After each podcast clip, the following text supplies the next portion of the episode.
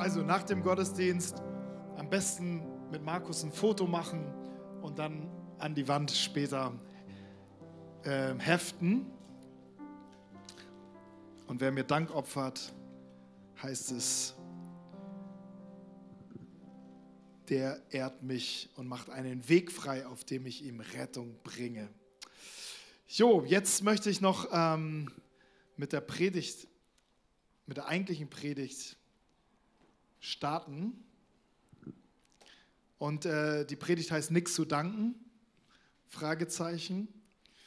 Ähm, weil ich hatte so erst den Gedanken, naja, man könnte irgendwie so drei Gottesdienste, drei Facetten des Dankes und so weiter, so bin ich erstmal so rangegangen. Da dachte ich irgendwie, nee, irgendwie ist so eine Situation, in der wir alle irgendwie stecken und den einen oder anderen geht es vielleicht jetzt auch in so einem Moment wie diesen eher so, ja, für was, ich habe nichts zu danken. Ey, für was soll ich danken? Ich bin, ich bin vielleicht sogar frustriert. Ich bin vielleicht sogar auch sauer auf Gott. Ich, ich verstehe das alles nicht mehr. Also es sind nicht einfache Zeiten und keine Yippie-Yay-Zeiten, wo wir sagen, yay, cool und äh, danke, kein Problem. Vielleicht war es ja auch vielleicht fiel dir es auch schwer, etwas aufzuschreiben. Ähm, oder du hast äh, einfach, äh, ja, wir hatten drei Tage Sonne und, und weil dir gar nichts Echtes mehr, Griffiges eingefallen ist.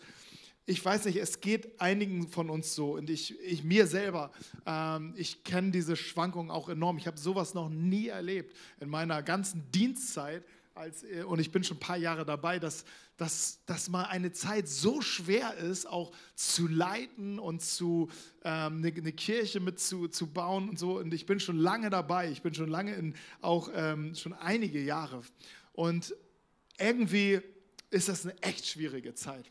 Und deshalb möchte ich mal ähm, darauf schauen, wie, wie, wie kommen wir aus schwierigen Zeiten. Letztes Mal haben wir darüber gesprochen, dass Joshua in einer schwierigen Zeit aufgestanden ist und hat gesagt, ich und mein Haus, wir wollen dem Herrn dienen.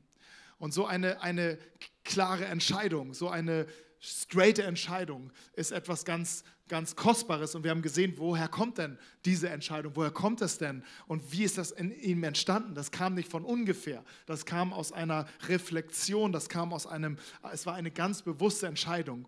Und heute möchte ich ähm, eine zweite Geschichte mir anschauen.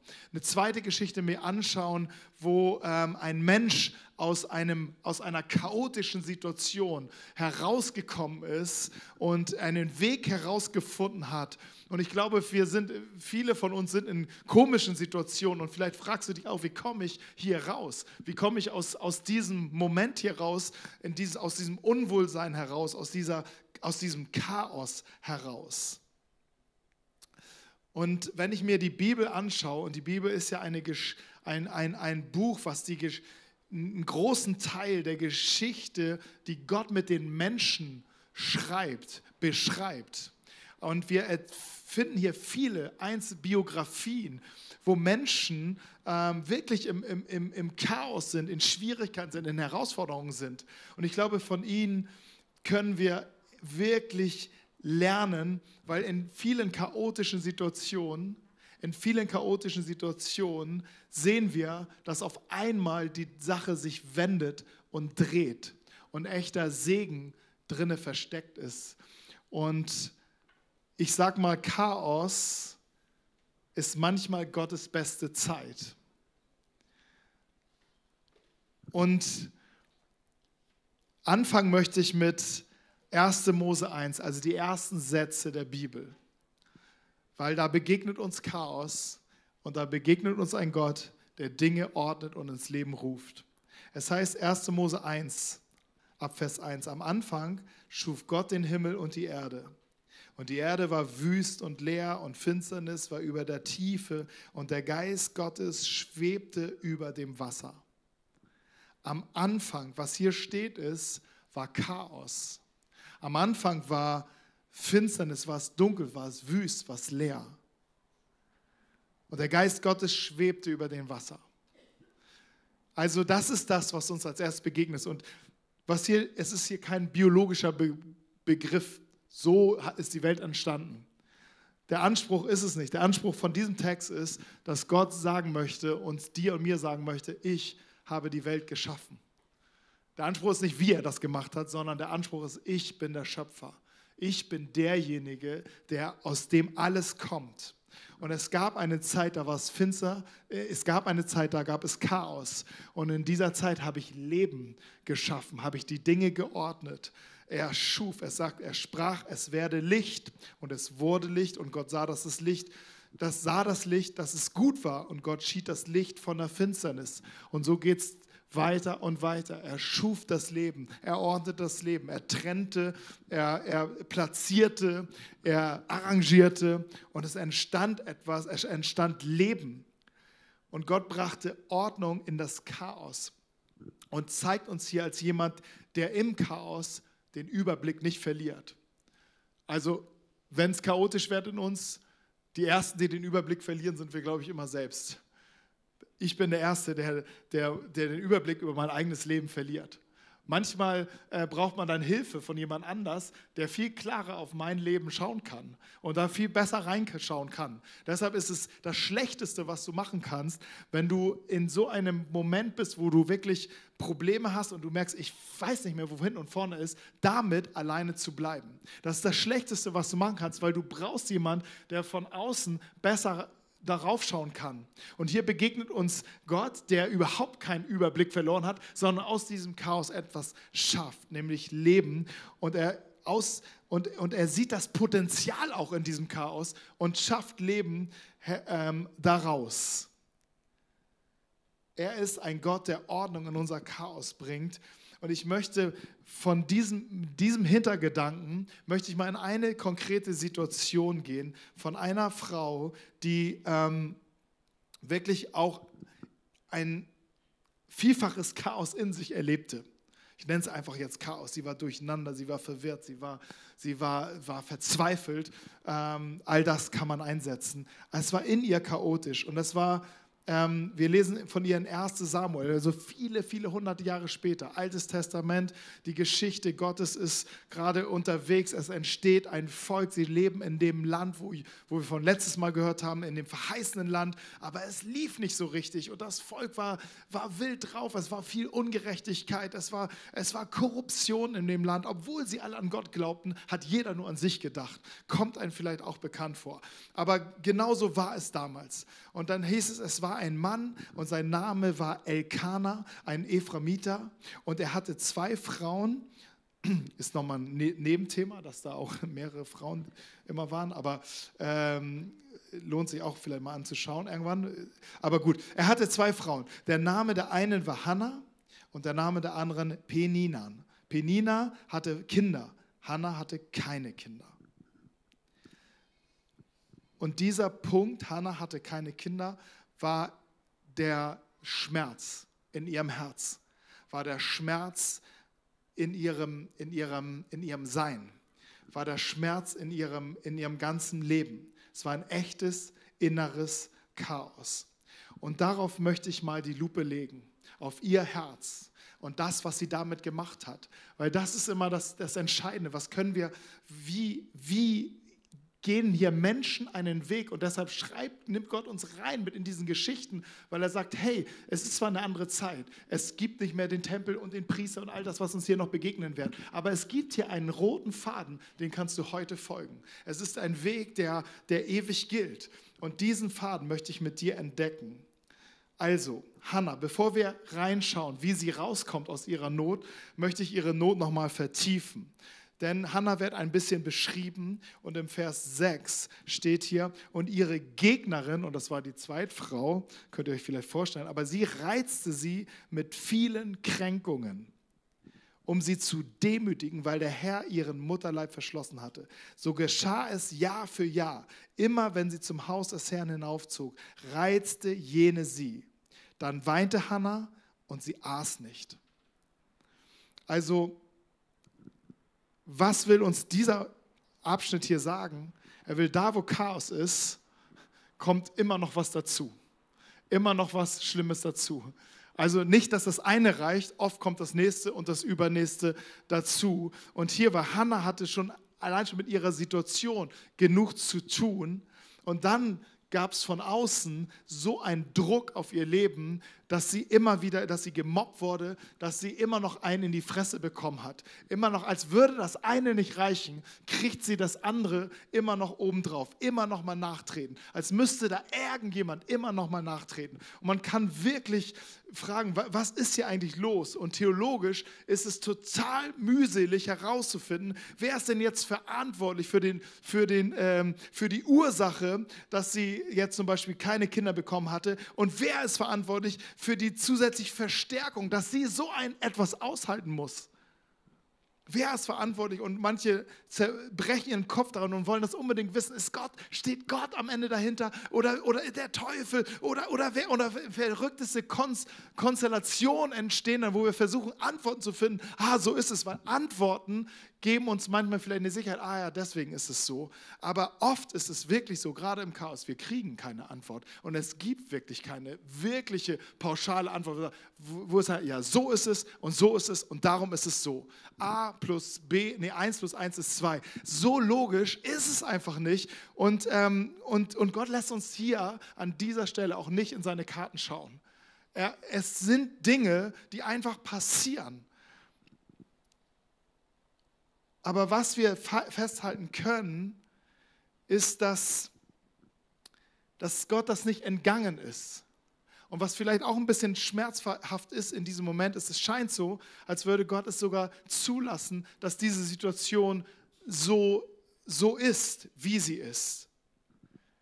Paulus greift es mal auf und schreibt an die Gemeinde in Korinth ähm, die ähnlich mit, mit Kämpfen und mit, mit Schwierigkeiten zu tun hatte und sagte dann folgendes, 1. Korinther 10, keine Versuchung hat euch ergriffen als nur eine menschliche. Gott aber ist treu, der nicht zulassen wird, dass ihr über euer Vermögen versucht werdet. Also das heißt, es gibt irgendwie eine Grenze in diesem ganzen, ähm, das, was wir ertragen müssen. Aber wir denken oft, die Grenze ist, ist schon längst erreicht. Und wir fragen dich, Gott, wer bist du? Was machst du hier? Siehst du nicht? Siehst du nicht, wie es mir geht? Siehst du nicht? Sollst du das wirklich sein? Das ist deine Geduldsnummer, die du mit mir jetzt hier gehst. Das ist der, dieser Weg, den du mit mir gehst. Das kann doch nicht sein. Und das ist auch ein, ein, ein, ein ganz schwieriger Punkt. Ich finde diesen Punkt richtig schwierig und völlig riskant, weil es manchmal so ein Punkt ist, wo Menschen auch aussteigen. Und ich denke, ey Gott, das kann doch nicht dein, dein Plan sein, dass jetzt deine Kinder hier aussteigen. Aber mein, mein Seelsorger, der sagt äh, immer, hey, die, der Leidensdruck in einem Menschen, der muss hoch sein, damit er sich verändert. Und das sagt er nicht auf Christen bezogen, sondern überhaupt, damit Menschen sich verändern, damit Menschen einen wirklichen Schritt gehen und Veränderung machen, muss der Leidensdruck oft einfach hoch sein, sonst bleiben wir, bleibt alles so, wie es ist. Und ich weiß nicht, ob dieser, ich meine, Gott weiß ja auch, kennt auch vielleicht diesen Spruch, ich weiß nicht, ob er das manchmal bewusst zulässt. Bei Hannah war es auf jeden Fall dieser hohe Leidensdruck und diese hohe Sehnsucht, die sich die sich in ihrem Leben zeigte, dass dieses, dieser Cocktail etwas in ihr wirkte. Und ich glaube folgendes, sie ging nämlich oder sie fand dadurch einen Weg zu Gott. Und wenn ich darüber nachdenke, dass Hannah aus diesem Leidensdruck und aus dieser Sehnsucht heraus irgendwann sagte, Schluss jetzt. Sie wählte den Weg zu Gott. Sie fand den Weg zu Gott.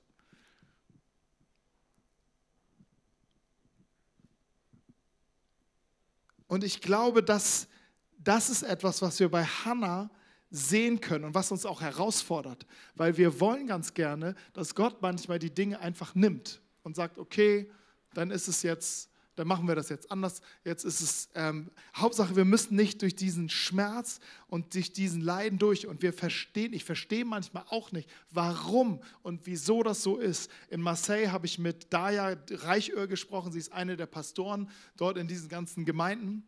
Und sie hat gerade ein Buch geschrieben, es wird auf Deutsch bald übersetzt. Ähm, und das geht um den Schmerz, den sie in ihrem, in ihrem Leben bisher äh, durchleben und leiden musste.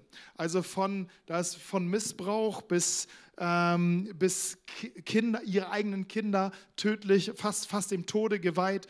Und so viel Schmerz und so viel Leiden. Und sie hat Folgendes gesagt, und das, hat, das ging mir so nach. Die Frage ist nicht, warum.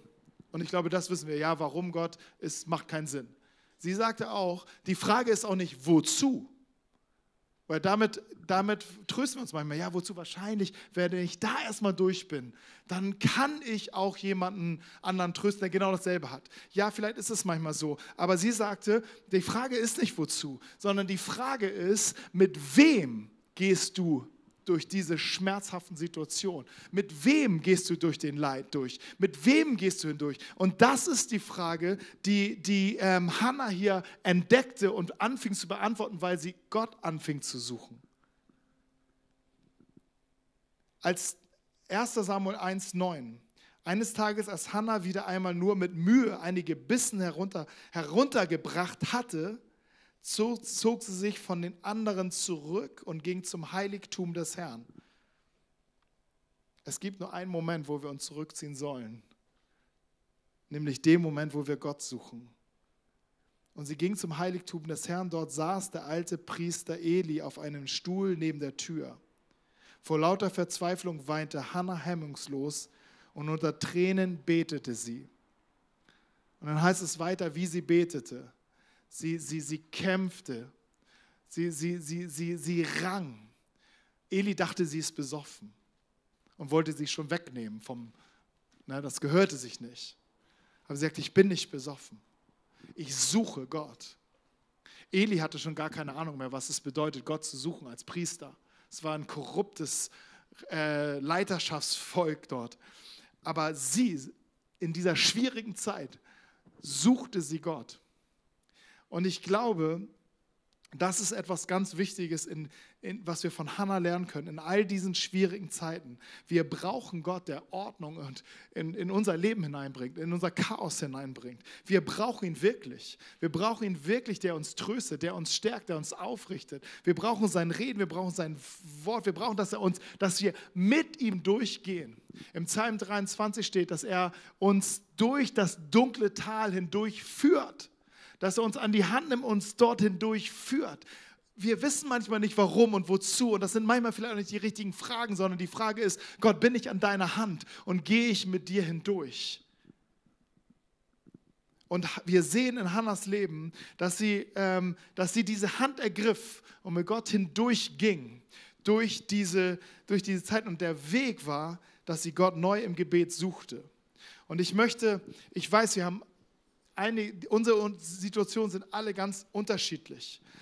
Ganz vielleicht sind Träume nicht mehr, sind schon längst Schäume geworden. Oder ähm, Vorhaben funktionieren einfach nicht. Oder du bist in einer Sackgasse und du kommst einfach nicht weiter. Du denkst, hey, ich, ich, ich renne eins von einer Sackgasse in die nächste. Und, und, und alles zerbröselt vielleicht vor ein. Und wir versuchen, und das ist ja das Phänomen, dass wir versuchen, aus eigener Kraft noch alles möglich zu drehen, zu managen und zu, zu tun. Und ich glaube, Gott lädt uns ein, ihn neu zu suchen. Richtig oldschool-mäßig ihn zu suchen. Und Zeit zu nehmen in seiner Gegenwart, Zeit zu nehmen mit ihm und für ihn. Und ich denke immer so, wenn ich an diesen Schmerz und all das Leid wie es auch immer, wie es auch immer bei dir aussieht, wenn ich an meine Dinge denke, dann sehe ich einen Jesus Christus, an dem ich glaube, der Mensch geworden ist, der, der alles losließ, um zu uns, zu mir zu kommen. Und ich sehe diesen Jesus, der in diese Welt kam, um zu dienen. Und am Ende sein Leben gab, der äußerste Punkt des Schmerzes und des Leidens auf sich nahm und der mich einlädt, an sein Kreuz zu kommen. Und er steht mit mir an seinem Kreuz und der Hebräerbrief schreibt es, Jesus starb dort für dich und für mich, wegen der vor ihm liegenden Freude. Das heißt, wenn ich, ich weiß nicht, wo soll ich anfangen, aber das ist ein guter Punkt, wieder anzufangen. Dort, wo Christus für mich alles getan hat. Dort, wo Christus für mich alles gegeben hat. Wo er, derjenige, mir seine Hand reicht und sagt, komm, wir gehen durch. Ich bin durch all das Leiden dieser Welt durchgegangen. Ich bin durch deinen persönlichen Schmerz hindurchgegangen. Ich bin durch deine persönliche Trauer hindurchgegangen. Durch deine Verzweiflung. Ich bin dort hindurchgegangen. Und ich gebe dir jetzt keine Antwort, warum und wozu. Ich gebe dir meine Hand und ich gehe da mit dir durch. Und ich werde mit, in, in, in Angesicht deiner Feinde, so heißt es in dem Psalm weiter, ich werde dir einen Tisch decken, ich werde dich stärken und wir werden weitergehen Schritt für Schritt, bis wir das Ende des Tunnels erreicht haben. Wegen der vor uns liegenden Freude ist Christus diesen Weg gegangen.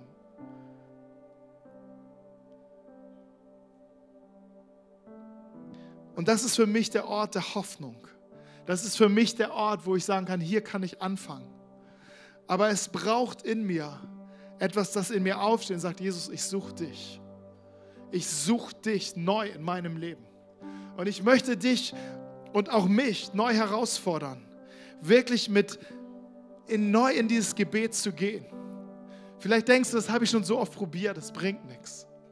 Hey, im Gebet geht es nicht darum, dass wir unser Anliegen vor Gott bringen. Es geht nicht mal darum, dass sein Wille geschieht im Kern sondern im Gebet geht es als erstes darum, als erstes, alles andere folgt, dass du in, als Kind Gottes in deiner Identität vor ihm bist und mit ihm unterwegs bist. Und ich möchte dich ermutigen, jeden Tag, jeden Tag bis zum Ende des Jahres, jeden Tag eine Zeit mit Gott zu nehmen.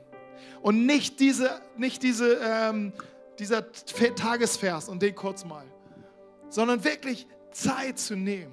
Es heißt in den Psalmen, früh am Morgen suche ich dich. Früh am Morgen, da wo mein, wo mein, wo mein Tag noch nicht voll ist, noch nicht blockiert ist, ich suche dich. Vielleicht ist das ein guter Moment, dort anzufangen und zu sagen, hey, ich suche dich neu. Die beste der, der beste Moment meines Lebens, vielleicht ist es gar nicht dein Morgen, der beste Moment, aber ich gebe ihn dir, Gott. Ich brauche dich neu. Ich suche dich neu. Ich denke neu über dein Wort nach. Ich glaube, es ist so entscheidend. Und wir können das von Hannah lernen. Und aus Hannah heraus, Gott erhörte ihr spezielles Gebet. Aber es geht gar nicht so darum, dass er dieses Gebet erhörte. Das ist eigentlich auch nochmal noch mal eine extra Geschichte. Es geht darum, dass sie durch die Begegnung mit Gott wieder voller Hoffnung und Zuversicht war. Und sie schreibt in 1 Samuel 2, Vers 8, sie singt ein Lied der Hoffnung. Und sie singt dieses Lied und sagt, er, er erhebt den Geringen aus dem Staub empor. Aus dem Schmutz erhöht er den Armen, um ihn unter den Edlen zu setzen. Und den Thron der Ehre lässt er sie erben. Denn dem Herrn gehören die Säule der Erde und auf sie hat er den Erdkreis gestellt. Den Geringen erhebt er aus dem Staub empor. Das ist Gottes Herz, das ist seine Agenda. Das ist seine Agenda mit deinem Chaos. Wenn ich diesen Vers lese, der begleitet mich schon seit 1999. Da war ich ein Jahr oder eineinhalb Jahre gerade Christ. Und wir waren in Russland auf so einer Kinderfreizeit mit Straßenkindern.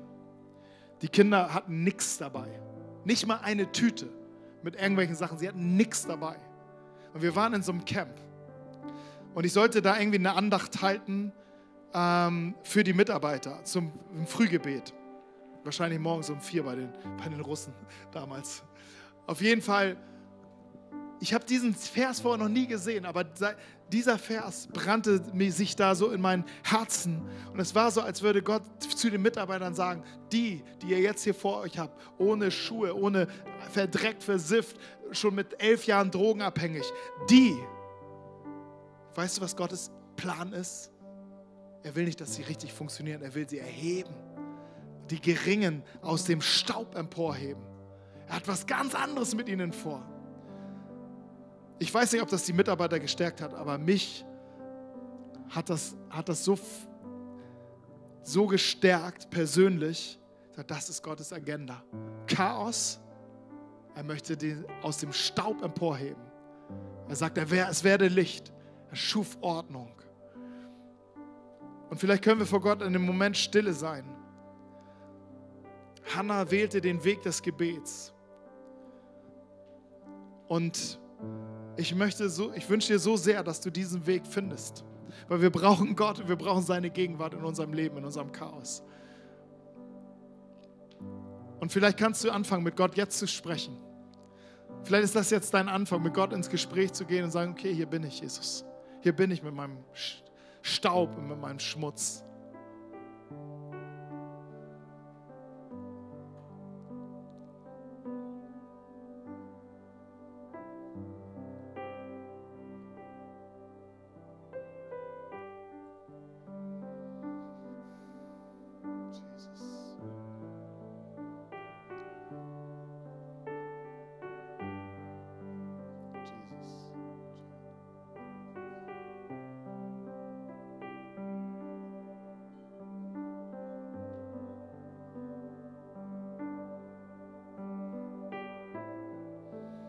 Jesus, ich möchte dir stellvertretend für jeden Einzelnen hier auch, kommen wir, kommen wir zu dir, wir kommen zusammen zu dir mit all unseren Anliegen, mit all unseren Schmerz, mit all unseren Sehnsüchten, die irgendwie verpuffen. Und wir kommen zu dir, Jesus, mit unserem inneren Chaos. Und wir schauen auf dich, der im Chaos nicht den Überblick verliert. Der sagt, ich lasse es wachsen aus diesem Chaos. Ich lasse es wachsen aus diesem Staub. Ich lasse es, ich lasse es hervorheben, hervorgehen.